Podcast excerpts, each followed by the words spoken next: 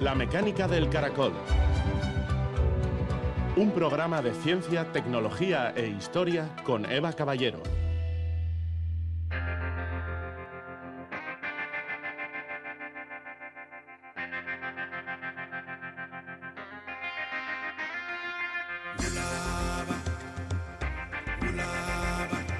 Por el momento, la inteligencia artificial es una herramienta que está en gran medida bajo el control humano. Sam Altman, CEO de OpenAI.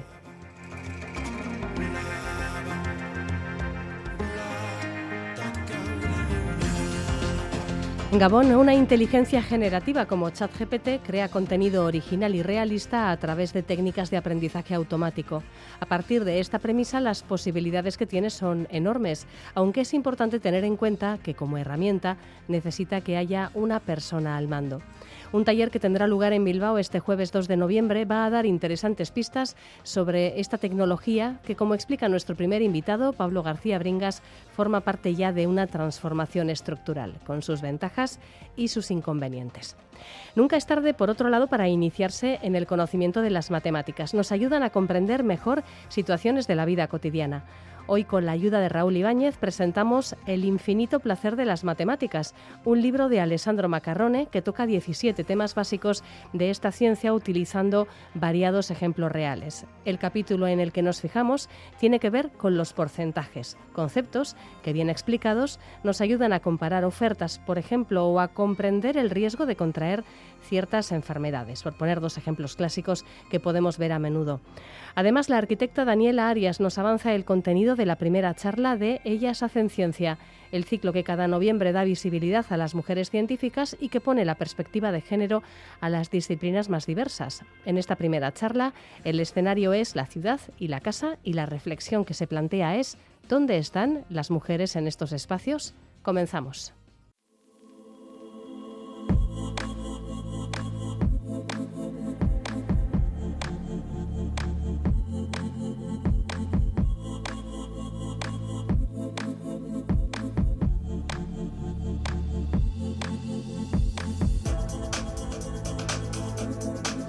La Real Sociedad Vascongada de Amigos del País nos propone este jueves 2 de noviembre la tercera cita del ciclo La inteligencia artificial. La revolución ya está aquí. Esta nueva propuesta nos invita a surfear con la inteligencia artificial generativa y consiste en un taller práctico con aplicaciones de esta tecnología en texto, imagen y audio. Los ponentes invitados son Pablo García, profesor de la Facultad de Ingeniería de la Universidad de Deusto e investigador principal del equipo Deusto for Knowledge, y Eric Coruña, colaborador de investigación de la Facultad de Ingeniería de la Universidad de Deusto.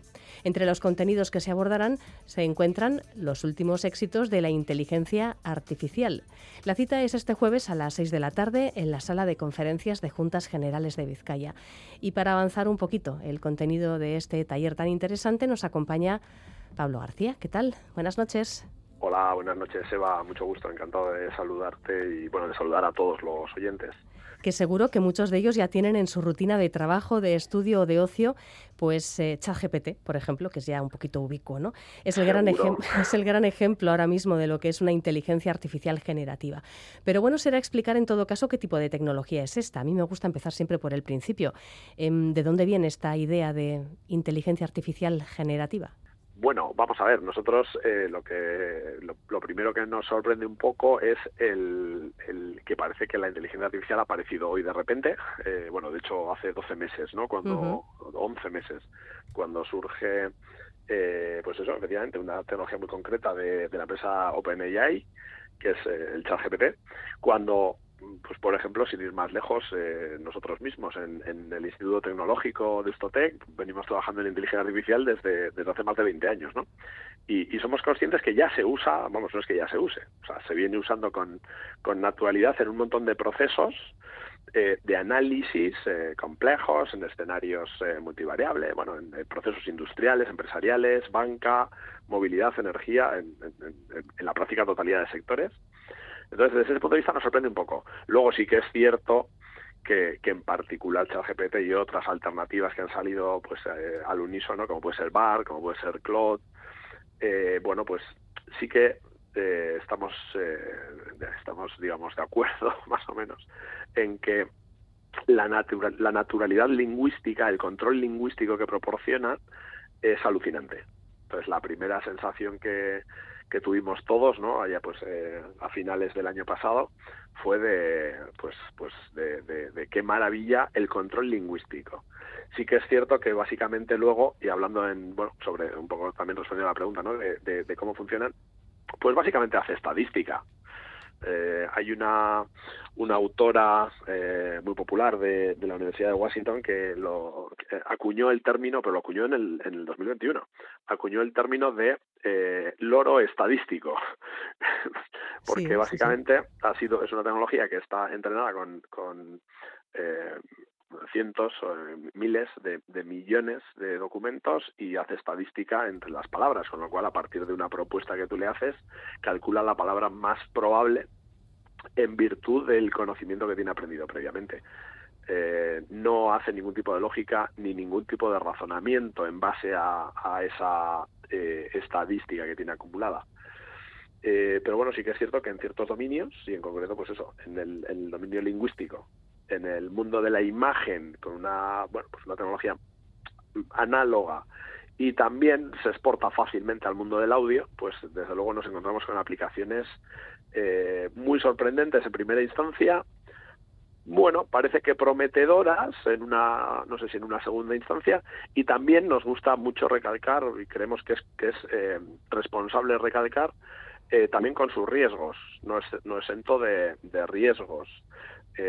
Prácticamente todas las agendas internacionales, Estados Unidos, Europa, etcétera, lo primero que han venido a aclamar agendas estratégicas de decisores es sobre la necesidad de ponerle ética, ponerle líneas rojas a la inteligencia artificial a la hora de explotar sus capacidades, no solo del entrenamiento, sino también de manejar con conceptos éticos la explotación que se hace de la información y del conocimiento. Uh-huh. Ideas muy interesantes. Ahora enseguida te pregunto sobre algunas de ellas, pero antes, verás, le he preguntado a ChatGPT por qué sería interesante participar en un taller práctico sobre las posibilidades que brinda, y esto es lo que me ha dicho. Esto es lo que me ha dicho. Aprender a utilizar ChatGPT puede ser beneficioso por varias razones. En primer lugar, ChatGPT es una herramienta de inteligencia artificial que puede ayudarte a generar contenido creativo, como poemas, historias, canciones y más. También puede ayudarte a mejorar tu escritura y a optimizar tu contenido existente. Además, ChatGPT puede ser útil para mejorar la productividad en el ámbito profesional y personal, ya que puede ayudarte a automatizar tareas y a ahorrar tiempo. Por último, aprender a utilizar ChatGPT te permitirá estar al día con las últimas tendencias en tecnología de procesamiento del lenguaje natural y te dará una ventaja competitiva en el mercado laboral. Lo he acelerado un poquito porque si no vamos a estar aquí media hora. Sí, claro. Pero bueno, lo tiene claro. Sí, no, lo tiene muy claro. Yo lo he visto como muy seguro de sí mismo y de cómo, en fin, venderse, ¿no? En un momento dado. Eso es una cosa que tiene, que está seguro, pero no necesariamente lo que vaya a decir tiene por qué ser cierto. Eso está muy bien. Además hay un pequeño, si lo miras en la pantalla, hay como una pequeña postdata por ahí abajo que pone, cuidado, no todo lo que aparece aquí puede ser cierto o real. Sí, claro. Lo que te dice es la palabra que debería encajar con una probabilidad estadística más alta en el flujo que está teniendo la conversación. Pero no necesariamente tiene por qué ser cierto, porque en ningún momento se evalúa la veracidad del conocimiento, ¿no? Es lo que se conoce como las alucinaciones, ¿no? Aprendimos todos. Bueno, pues hay que tener cuidadito con lo que copiamos en un momento dado de ChatGPT. En general estamos bastante de acuerdo en que aporta todas esas capacidades que él mismo introduce, siempre y cuando uno mismo sea el responsable del texto. Una alternativa muy buena de inteligencia artificial a lo que es el ejercicio profesional de la programación es Copilot, y precisamente ese concepto del copiloto yo creo que está muy bien traído, porque te puede ayudar mucho a ser más productivo y a darte cierta creatividad en ciertos momentos. Creatividad, ojo, que la ha sacado estadísticamente de otros a los que ha escuchado primero. Uh-huh. O sea, es creatividad para ti, pero no lo es para el anterior. Sí. Sí que es cierto que todo eso puede ser muy interesante, siempre y cuando seas tú el que maneje el volante y el que evalúes todas las respuestas con sentido crítico y sepas qué es aquello que te está diciendo que puede en un momento aportar a una generalidad o incluso en ciertos aspectos concretos, llegado el caso, y qué partes realmente no tienen sentido. Y esto es una alerta importante que hay que tener. Uh-huh. Hay que tenerlo en cuenta, desde luego. Hablabas antes de aplicaciones que pueden parecer sorprendentes y que en todo caso, bueno, pues pueden prometer algunas facilidades a la hora de desempeñar ciertas tareas. En el taller que recuerdo se va a titular Surfeando la inteligencia artificial generativa, vais a plantear precisamente lo que mencionabas, cómo ciertas competencias en texto, en imagen y en audio, bueno, pues pueden servirse de esta ayuda tecnológica. Sí, bueno, sí, queríamos surfear un poco la ola, ¿no? Parece que es una ola que nos ha llegado y que todos tenemos, yo creo, no siendo expertos, pero yo creo que el sector de las tecnologías tiene muy claro que es una ola que ha venido para quedarse, con mayor o menor impacto, después de siempre del pico de las expectativas, ¿no? Pero sí que es cierto que es algo que ha venido para quedarse estructuralmente hablando. Entonces ahí, lo que está muy claro es que aquel profesional que se ayude, se acompañe en su ejercicio profesional de herramientas con este grado de sofisticación va a tener ventaja con respecto a aquel que igual en un momento dado no pueda o no esté por la labor o vea más lejana la posibilidad de hacer su trabajo usando ayuda, usando acompañamiento de inteligencia artificial. Y aquí desde Deusto también estamos viendo un escenario que nos preocupa porque puede producir brechas sociales entre el que tiene el perfil profesional, la empresa, la multinacional, la corporación, lo que sea, la organización, que puede poner a funcionar a tope a sus profesionales con inteligencia artificial y la que no. Uh-huh. Entonces es fácil vislumbrar cómo otras tecnologías en el pasado, pues han producido sus brechas normalmente, pero no con el impacto que puede tener esto, tener un ingeniero, un economista, un abogado usando inteligencia artificial o no usándola va a ser como equivalente a decir que esa organización sobrevive o no. Ya.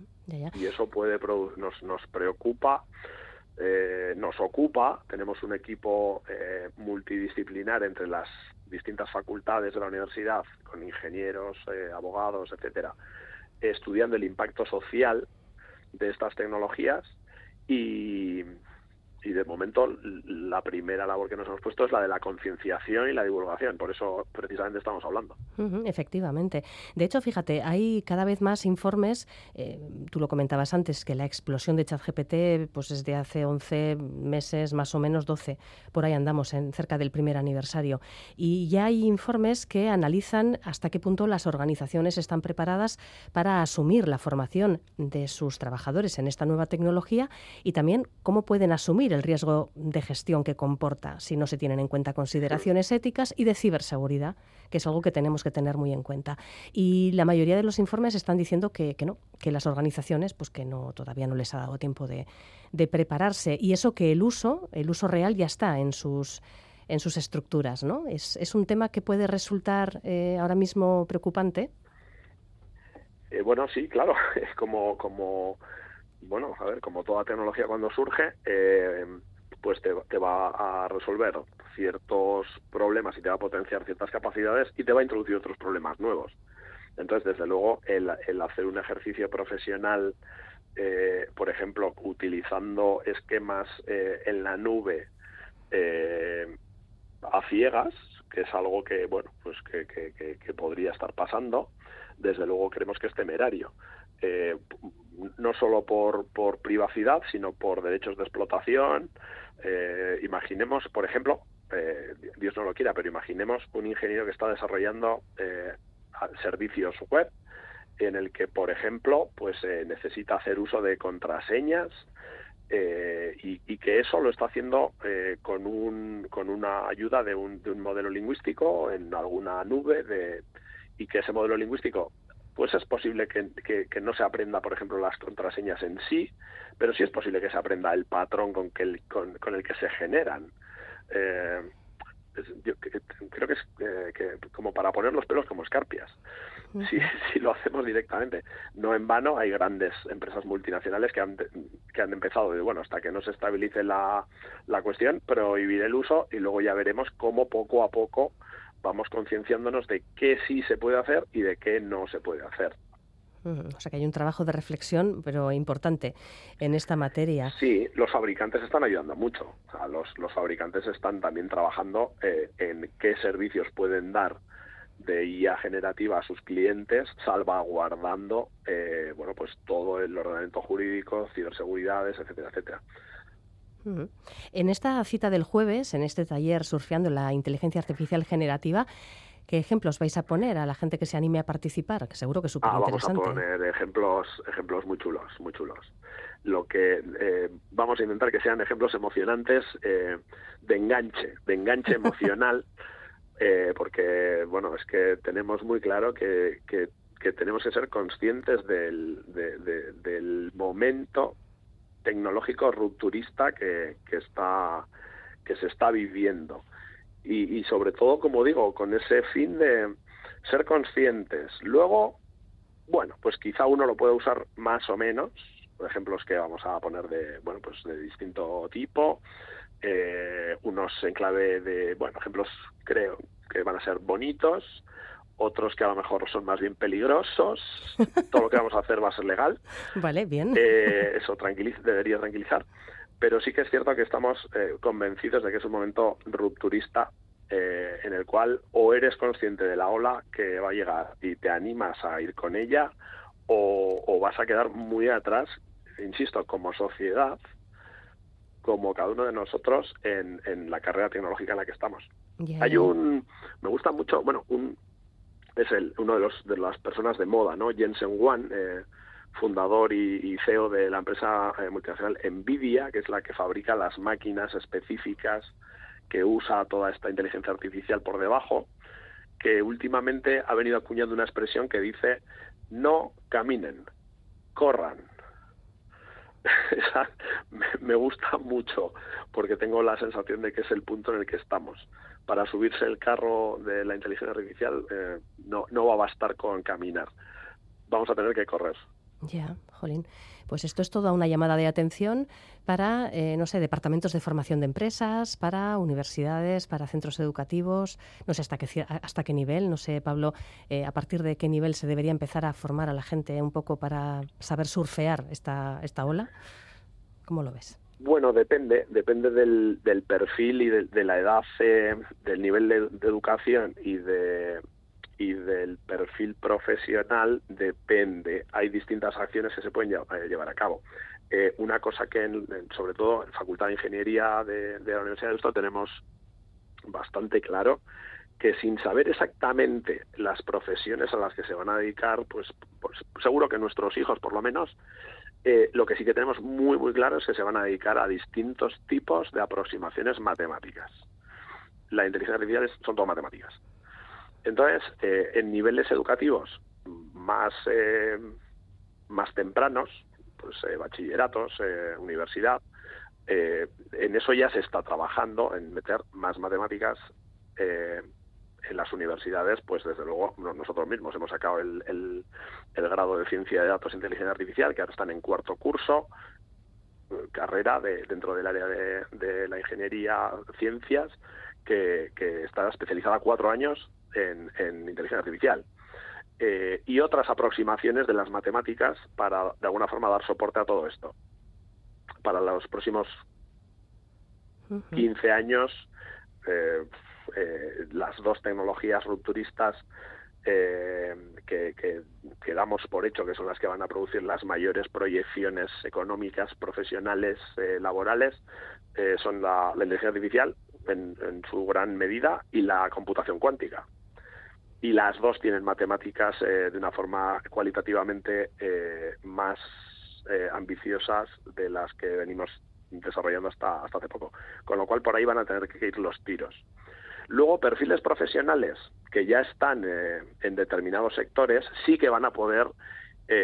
digamos que la formación que sugerimos es distinta, más en clave de formación continua a lo largo de la vida, profesionalizante, en estas materias. Nosotros solemos hablar de un caso de éxito, bueno, emblemático, que es el programa de Business Intelligence y Big Data, en el cual estaba construido para, a partir de herramientas con una proyección bastante amplia, poder formar gente que venía del mundo del derecho, gente que venía del mundo de la economía y la empresa, del mundo del periodismo, del mundo de las ciencias sociales, formarles en dominios que usan toda esta tecnología por debajo como una herramienta más, sabiendo que, bueno, pues que es algo más que una herramienta más. Uh-huh. Sí, sí. Bueno, pues qué interesante lo que vais a organizar este próximo jueves. Voy a recordar la cita, es el jueves a las 6 de la tarde en la sala de conferencias de Juntas Generales de Vizcaya, una nueva cita dentro del ciclo La inteligencia artificial, la revolución ya está aquí, que organiza la Real Sociedad Vascongada de Amigos del País. Ahí estarán Pablo García, Eric Coruña de la Universidad de Deusto.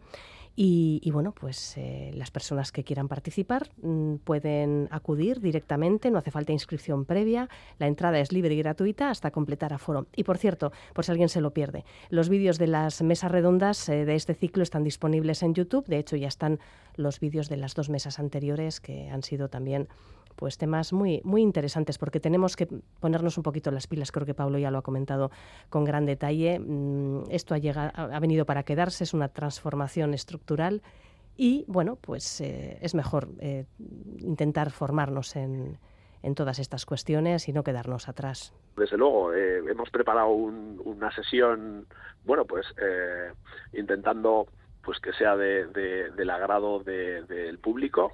Y desde luego estamos muy ilusionados, muy agradecidos a la invitación que nos hace la Sociedad Vascongada y con mucho gusto, expectantes con compartir sensaciones el jueves. Muy bien, pues que vaya muy bien, que lo paséis bien, que lo disfrutéis y que la gente aprenda mucho con vosotros, Pablo. Encantado, mucho gusto, un abrazo. La mecánica del caracol, con Eva Caballero.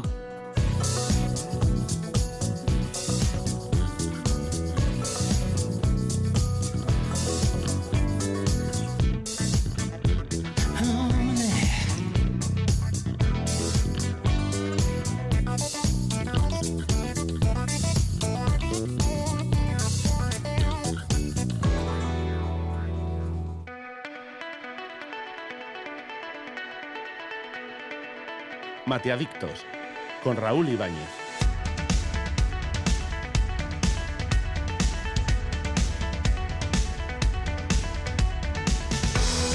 Acaba de llegar a las librerías este mes de octubre el libro El infinito placer de las matemáticas, escrito por el físico Alessandro Maccarrone, con ilustraciones de Luis Paadín y magníficamente editado por la editorial Blackie Books.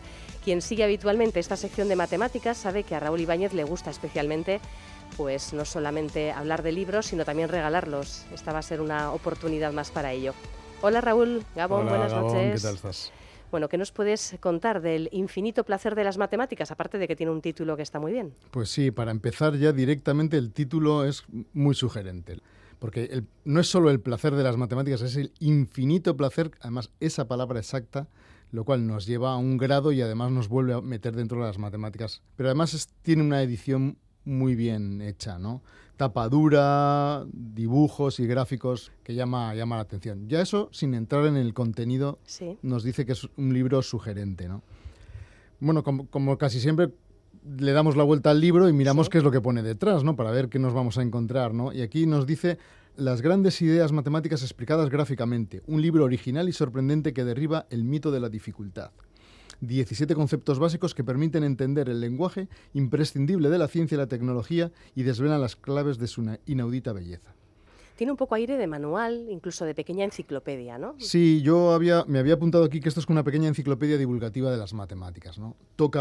Efectivamente toca muchos temas, ahí habla de 17 porque son los capítulos, pero toca muchísimos temas que van desde fracciones, aritmética, números, medidas, grandes números, expresiones algebraicas, porcentajes, mapas gráficos, estadística, probabilidad, geometría básica, embaldosados, teorema de Pitágoras, y así podríamos seguir.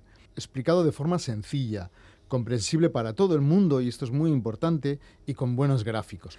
Y luego un aspecto también muy curioso, que bueno, que también es una tradición en mucha de la divulgación matemática que hay desde hace ya mucho tiempo, y es acompañarlo con ejemplos reales. Sí.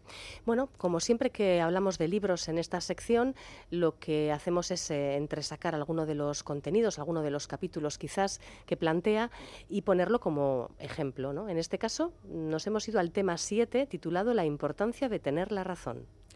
Sí, es un tema que se dedica a los porcentajes, de ello ya hemos hablado aquí también muchas veces, es un tema muy, muy interesante. Pero siempre está bien aprovechar un libro para divulgar, ¿no? Entonces vamos a divulgar, un poquito a la manera de este físico, Alessandro Maccarrone, y en este magnífico libro que es El infinito placer de las matemáticas. Y vamos a hablar de porcentajes. Y en el capítulo 7 ya empieza un poco con una pequeña reflexión. Y la pequeña reflexión es un poco sobre la diferencia entre números absolutos y relativos.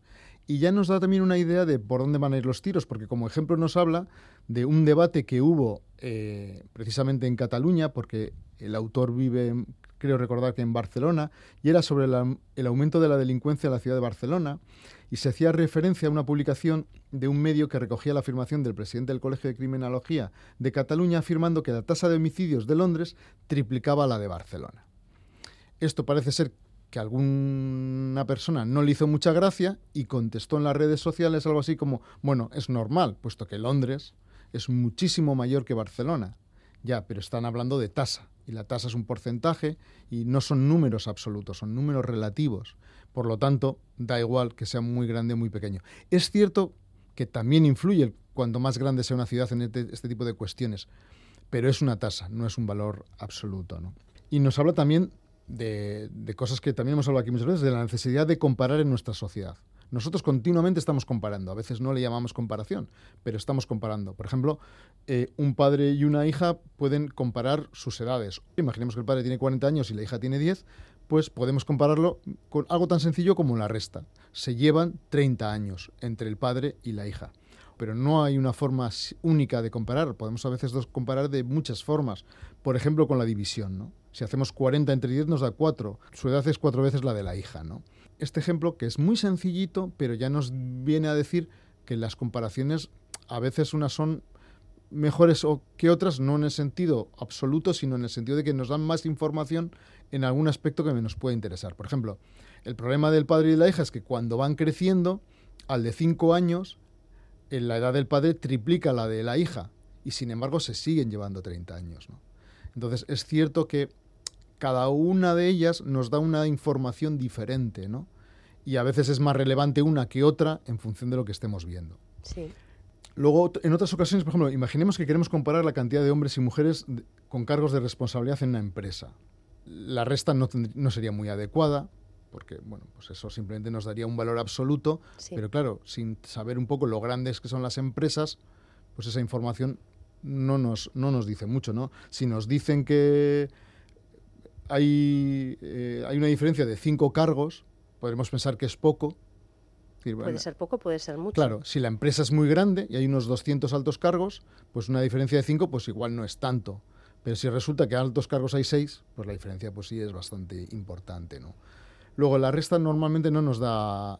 Entonces muchas veces ahí el porcentaje, la proporción de mujeres dentro del total nos da una información más objetiva. Porque nos permite comparar sin saber un poco la cantidad de cargos que hay en la empresa, si lo grande o pequeña que sea la empresa, un poco ese porcentaje. Ojo, pero lo que hemos dicho antes, esto nunca es tampoco absoluto, porque yo puedo decir que en una empresa han despedido en un año al 33% de la plantilla, y claro, si había 3 personas y han despedido a una, cuando nos vamos a los extremos sobre todo, hay que tener cuidado. Pero es importante saber que podemos comparar de diferentes formas, y por ahora es muy sencilla. La más habitual es esta, la de las proporciones, ¿no? Sí. En sanidad también hay una por aquí, una noticia sobre hospitales por millón de habitantes. Tema muy recurrente, por cierto. Claro, porque nos podemos plantear a veces estas comparativas al revés. A veces tenemos el porcentaje, por ejemplo, y si tenemos una de las informaciones podemos obtener la otra. Y eso también a veces es muy interesante, ¿no? Imaginemos que en esa noticia que mencionabas, nos dicen que hay 16 hospitales por cada millón de habitantes, por ejemplo, en el territorio español, que es el ejemplo que aparece en el libro. Si tenemos en cuenta que la población española son más o menos 47 millones, por lo tanto, el número de hospitales es más o menos 752. Sí, sí. Nos da... Es decir, podemos utilizar esta comparación en diferentes direcciones. A veces nos interesará una dirección, pero a veces nos podrá interesar la contraria, ¿no? El asunto es poder manejar bien esa información y saber, ojo, siempre qué información estamos manejando. Otro ejemplo interesante que aparece en el libro es, nos intenta explicar qué es eso de la renta per cápita, porque lo oímos continuamente en los medios de comunicación y pues la renta per cápita es una proporción de nuevo. Es el Producto Interior Bruto dividido el número de habitantes, es ojo, en un cierto periodo. ¿Pero qué es eso del Producto Interior Bruto? Que volvemos a lo mismo, utilizamos continuamente lo del PIB, lo utilizamos habitualmente, pero pues es el valor económico de los bienes y servicios producidos por un país o un determinado territorio durante un cierto periodo de tiempo. Esos valores económicos de bienes y servicios quiere decir que se traduce en dinero para tener una cantidad, porque esos bienes podrían ser petróleo, podrían ser muchas cosas, ¿no? Se traduce en dinero, se obtiene una cantidad en dinero por habitante, ¿no? Bueno, pues además de comparar con diferentes ejemplos, también nos plantea un tema que suele ser muy habitual en los medios de comunicación, los porcentajes, que los carga el diablo, que ya lo sabemos, que a veces nos liamos. Efectivamente, el porcentaje es algo muy habitual en nuestra vida, pero a veces tenemos que tener un poco de cuidado y está muy bien en un libro como este, que no sé si lo he dicho, suele coger los temas desde la base, desde el principio, y trabajar con ello para que vayamos entendiendo bien. Muchas veces nos puede parecer, bueno, esto ya lo sabemos, pero una de las cosas que nos demuestra, por ejemplo, a mí la enseñanza me ha demostrado es que por mucho que creamos que sabemos algo, nunca está mal hacer una reflexión básica sobre eso, ¿no?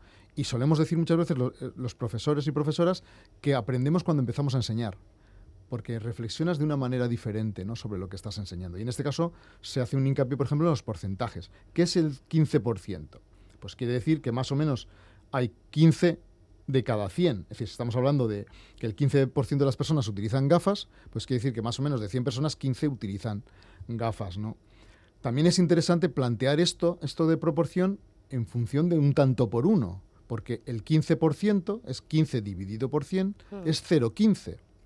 Esto lo voy a decir un poco de forma tortuosa, es decir, es como si dentro de cada persona el 15% tuviera gafas, ¿no? Dicho así, es un horror, pero al ponerlo en tantos por uno nos permite muchas veces operar o entender mejor las cosas.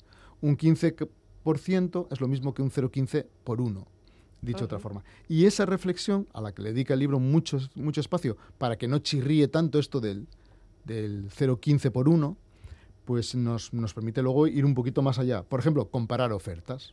Ajá, nos sirve para comparar ofertas. Bueno, cuando comparamos ofertas, ¿cuál es el tema? Pues que a priori las ofertas suelen venir dados en función de los precios de los productos y a veces pues no sabemos cómo de sustanciosa es una oferta, ¿no? Por ejemplo, imaginemos que nos hacen un descuento de 1.253 euros por la compra de un coche de 17.900 euros. Eso por un lado. Y por otro lado nos descuentan 46,2 euros por un patinete que cuesta 385. Dicho así, pues cada uno tiene su precio y tiene su descuento. Pero imaginemos que por el motivo que sea queremos comparar cuál es el mejor descuento. Vale. Entonces, claro, lo que hay que hacer es llevarlo a tantos por ciento o tanto por uno, ¿no? Es decir, en el caso del coche, ¿cuál es el descuento? Pues 1.253 dividido 17.900 es del 0,07 por 1 o dicho de otra forma del 7%. La misma operación, 46,2 dividido 385 nos da 0,12, que es el tanto por uno de descuento en el caso del patinete, luego un 12%. Y vemos que en el caso del coche es un 7%, en el caso del patinete es un 12%, luego el descuento es mucho más significativo en el caso del patinete, ¿no? Yo es algo que además me he llevado luego a muchas charlas, porque a veces cuando das charlas sobre un poco la matemática cotidiana, pues muchas veces entre los ejemplos que pongo es esto, ¿no? Cómo vas a un supermercado y te haces, ojo, las ofertas en no sé qué oferta me sale mejor, ese tipo de cuestiones. Es una, digamos, matemática, digamos, cotidiana, ¿no? Y, por ejemplo, una cosa curiosa, aunque lo damos siempre por sabido, una de las cosas a las que en el libro se presta un poco de atención es cómo calcular un porcentaje. Parece una tontería, y todos lo damos por sabido, pero no está mal reflexionar sobre ello, ¿no? Imaginemos que tenemos que queremos comprar un producto cuyo valor es de 70 euros y nos hacen un descuento del 20%. El asunto es saber cuánto nos descuentan y cuánto tendremos que pagar. Sí. Esto es un poco la cuenta de la vieja. Si fueran 100 nos descontarían 20. Si son 70... Exactamente. Que eso muchas veces se plantea como una regla de tres. Sí, sí. Así que efectivamente el 20% es de cada 100, 20. Ya, pero 70, ¿qué hacemos con esto, no? Bueno, pues en lugar de ponerlo como un tanto por ciento, lo vamos a poner el tanto por uno. Y como sabemos cuántos unos tenemos, que son 70, ya está. Pues bueno, el 20% es lo mismo que el 0,2 por 1. Y entonces nos están haciendo un descuento de 0,2 euros por cada euro. Bueno, son 70 euros, multiplicamos 70 por 0,2 y el descuento, por lo tanto, es de 14 euros. Uh-huh. Y tenemos que pagar 56. Y es algo bastante sencillo, ¿no? Fácil. Es la misma operación que la regla de 3, pero aquí entendemos, creo yo, al pasarlo al tanto por uno, cómo estamos operando esa regla de 3, ¿no? Como vemos, son ejemplos muy prácticos, muy del día a día, muy de... Y otro ejemplo que tiene que ver con el IVA y que alguna vez hemos también contado por aquí, es cuando nos hacen un descuento y nos dicen, ¿qué prefieres? ¿Que te aplique primero el descuento y luego te haga el IVA o el IVA y el descuento? Claro, si nos hacen el descuento, la cantidad es menor y el IVA es sobre una cantidad menor. Uh-huh. Si nos aplican el IVA, entonces es mayor la cantidad, pero el descuento es sobre una cantidad mayor. Entonces, ¿cuál de los dos es mejor, ¿no? Si hacemos la cuenta, hacer el IVA no es más que, como es del 21%, es multiplicar nuestro precio por 1,21, porque le añadimos el 21%, uh-huh. O hacer el descuento del 30% es multiplicar por 0,70. En el fondo, si vamos a hacer las operaciones, ya sea una o la otra, es multiplicar 0,70 por 1,21 y por el precio del producto. Y da igual cómo lo hagamos en los dos casos. Aquí no hay truco, da exactamente igual. Exactamente. Entonces, eso es la típica cosa también que nos podemos dejar llevar un poco por la sensación de qué es mejor de las dos, uh-huh. Pero hacerlo simplemente en papel o pensando, llegamos a la conclusión de que, no, es exactamente lo mismo, me da igual. Sí, sí. Hablando de porcentajes, a veces el problema no es tanto saber calcularlo bien o mal, sino cómo lo interpretamos correctamente cuando ya está calculado. Es como cuando hemos hablado de comparar, y eso nos pasa muchísimo, que leemos noticias y realmente no sabemos ese porcentaje qué quiere decir, ¿no? Y un ejemplo muy bonito que se incluye en el libro es... Me acuerdo de esta noticia, además. Sí, además sí, porque tuvo mucha amiga y fue una cosa... La noticia era, en 2015, la Organización Mundial de la Salud incluía las carnes procesadas, como embutidos o salchichas, en la lista de alimentos cancerígenos. Según explicaron ellos, un análisis de los datos de 10 estudios estima que cada porción de 50 gramos de carne procesada consumida diariamente aumenta el riesgo de cáncer colorectal, un 18%. Uh-huh. Claro, leído así, a bote pronto, nos puede llevar a algo equívoco. Y vamos a ver por qué. Es decir, nos está diciendo que se estima que el riesgo de padecer cáncer colorectal es del 4%. Eso es una información que nos dan. Esto es como meter 100 bolas en una bolsa, 96 blancas y 4 negras, y es la misma probabilidad que sacar una negra. Digamos, para que nos hagamos una idea, que eso a veces visualizarlo de diferentes formas también está muy bien, ¿no? Nos da la sensación, al leer esta noticia, que el 18% se suma al 4%, por lo tanto el riesgo pasaría al 22%, que ya es mucho más. Es decir, estaríamos diciendo que ahora hay 22 bolas negras, 78 blancas. Con lo cual, no es que haya aumentado, ha aumentado muchísimo, ¿no? Pero ojo, no, nos están diciendo que aumenta un 18% el riesgo, y antes el riesgo era del 4%, luego es el 18% de ese 4%. Si hacemos el 18% del 4% es 0,72. Luego pasa el riesgo del 4 al 4,72. Es más. Sí, por lo tanto, puede ser preocupante, pero no es lo que parecía. Todo el mundo se llevó las manos a la cabeza diciendo, vaya burrada, ¿no? No. Es que no está queriendo decir eso, ¿no? Sí. Y eso, realmente, si leemos detenidamente la noticia, sí estaba dicho ahí, pero quizás también a la hora de elaborar esas noticias hay que dejar claro lo que dice, ¿no? A veces... La expresión puede, en este caso, leída con detenimiento, lo podíamos entender, pero a veces es un pelín ambiguo y da a entender otras cosas. Esa ambigüedad además complica bastante la comprensión, sobre todo de estos temas de medicina. Un manual para descubrir quizás el placer de trabajar con las matemáticas. A ver, es un libro que puede leer cualquier persona. Es cierto que cuando hacemos divulgación, ahí no todo puede leerse y hay diferentes niveles de de dificultad, ¿no? Pero este es un libro que a priori puede leer todo el mundo. ¿Por qué? Porque va de a lo básico. Y también es cierto que tiene ese aire de enciclopedia que dices tú. Es decir, que uno puede leer pues un capítulo porque le interesa ese tema, o otro día leer otro porque ese otro tema le parece interesante. Es decir, puede ser de consulta, pero sobre todo de ir hilando pequeños temas de vez en cuando e ir aprendiendo, ¿no? Y digo, y no está mal siempre tener algo que va desde lo básico.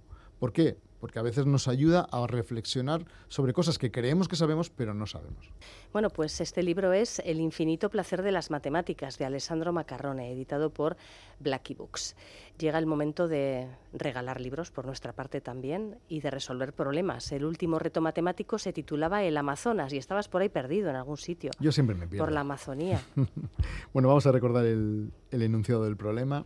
Dice, en cierta ocasión tuve que navegar por el río Amazonas contracorriente para llegar a un poblado que estaba a 100 kilómetros de mi lugar de origen. Cada día conseguía subir por el Amazonas 20 kilómetros, pero por la noche, por miedo, no ataba el barco a la orilla, la corriente me arrastraba 10 kilómetros hacia abajo. ¿Cuántos días tardaré en llegar al poblado al que me dirigía? 9 días, lo voy a decir yo, que me lo sé. Efectivamente, 9 días. Está aquí escrito, 9 días. Exacto. A ver, este es un problema muy sencillo. Bueno, yo hubo una época que hacía cuentacuentos y contaba una versión con caracoles de este problema. Y es muy interesante porque a priori podemos hacer una respuesta rápida. Es ese tipo de problemas muy sencillos. Y entonces hacemos una respuesta rápida y metemos la pata. ¿Por qué? Porque si subimos 20 kilómetros por el día y bajamos 20 por la noche, avanzamos cada día 10 kilómetros. 10. Subimos 20, bajamos 10. Eso, subimos 20, bajamos 10. Luego realmente estamos subiendo cada día 10 kilómetros. Entonces uno dice, bueno, si tenemos 100, son 10 días. Pero sí, claro, lo que ocurre es que después de 8 días, efectivamente, hemos llegado al kilómetro 80, pero ese noveno día, como avanzamos 20, ya hemos llegado al final. Luego no nos va a arrastrar para abajo. Y por lo tanto, claro, solo son 9, ¿no? Es un problema muy sencillito. Un problema con truco. Pero si nos dejamos llevar, erramos, ¿no? Sí, sí. Bueno, pues tenemos ganador por ahí del sorteo este magnificente que hacemos. Bueno, dentro de los 100.000 y 100.000 y 100 miles de personas, de millones, pues John Eguren ha sido una de las personas que ha contestado correctamente al problema, y a él le enviaremos un libro de matemáticas para que disfrute. Sí, sí. Y tiempo ya para el siguiente reto, que se titula Un pequeño tablero.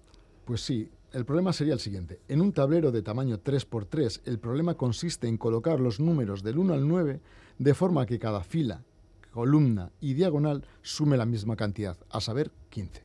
Vale, como una especie de mini sudoku. Sí, de hecho es un cuadrado latino, 3×3, pero bueno. Cuadrados latinos, que son ya un clásico de esta sección de retos matemáticos.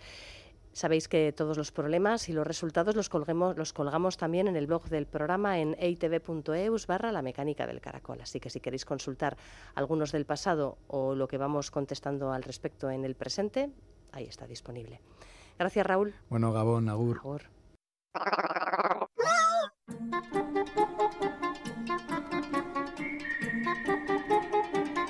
Apuntes de ciencia.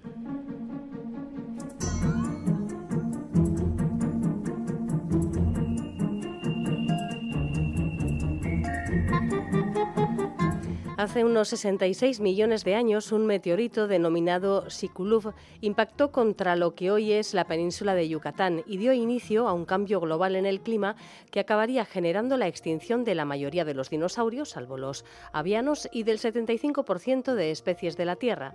Un estudio analiza el papel que jugó en este proceso el polvo fino de roca que se desprendió a la atmósfera tras el impacto.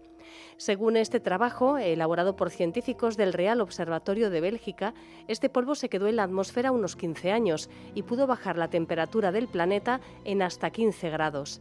Investigaciones anteriores ya habían sugerido que el azufre liberado durante el impacto y el hollín de los incendios forestales que se produjeron tras la explosión fueron los principales impulsores de un invierno que duró años. Este estudio añade otro factor, la acción de estos granos de polvo de silicato muy fino. Las nuevas simulaciones paleoclimáticas muestran que una columna de polvo de silicato micrométrico podría haber permanecido en la atmósfera hasta 15 años después del evento, provocando un enfriamiento del planeta e impidiendo la fotosíntesis durante casi 2 años.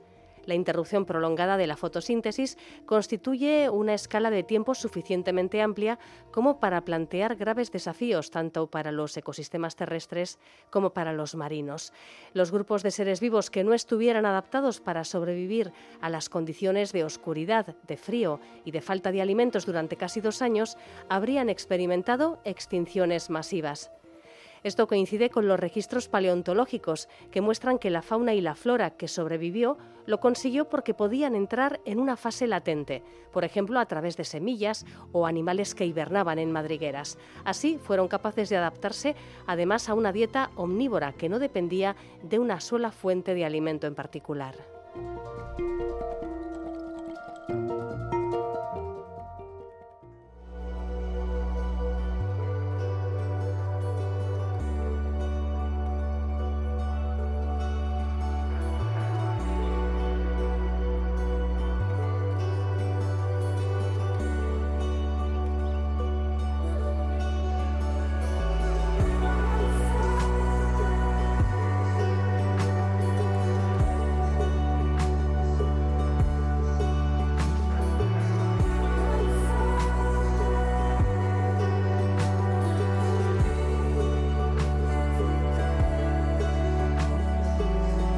Otro ciclo de conferencias que comienza este jueves 2 de noviembre es Emakumeek Zientzia egiten dute, Ellas hacen ciencia, organizado por el Ayuntamiento de Bilbao.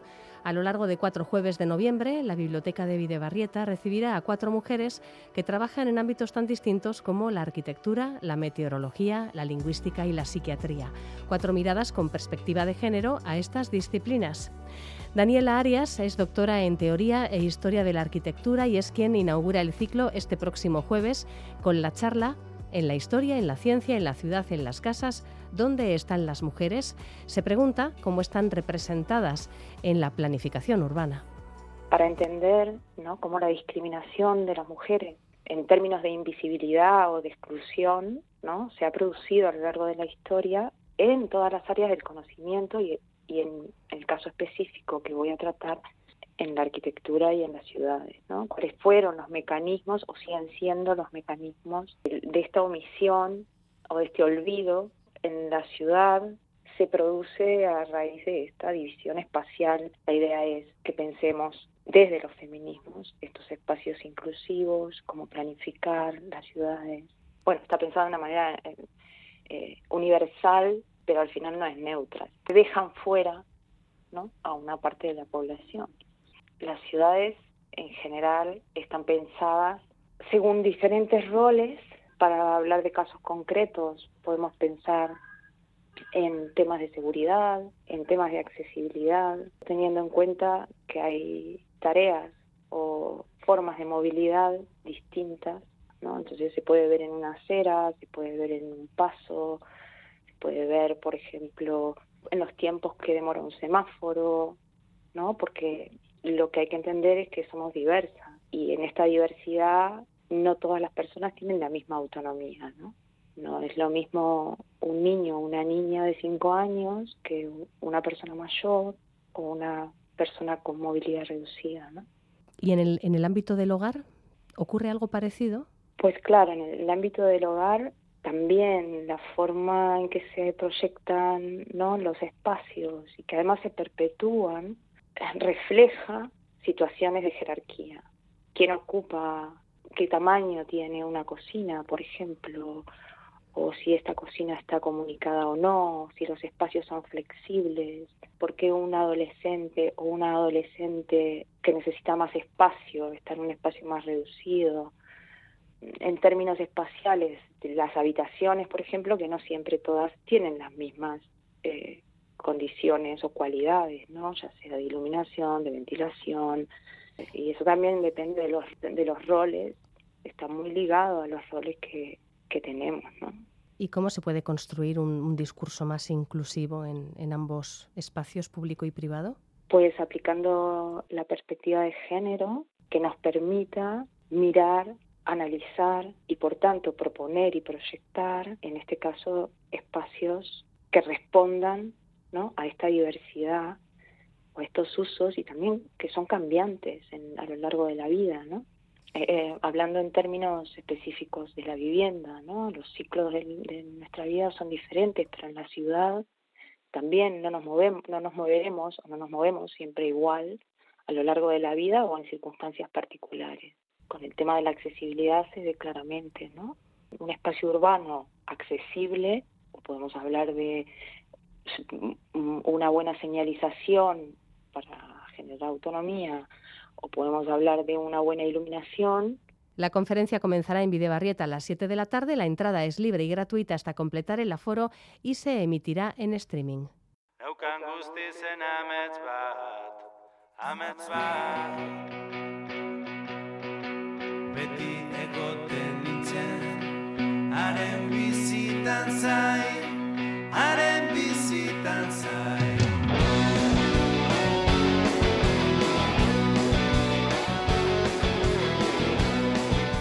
Mañana, por cierto, como es día festivo, no tendremos programa. Regresaremos en nuestro horario habitual a partir de las 11 de la noche este próximo jueves 2 de noviembre. Agur.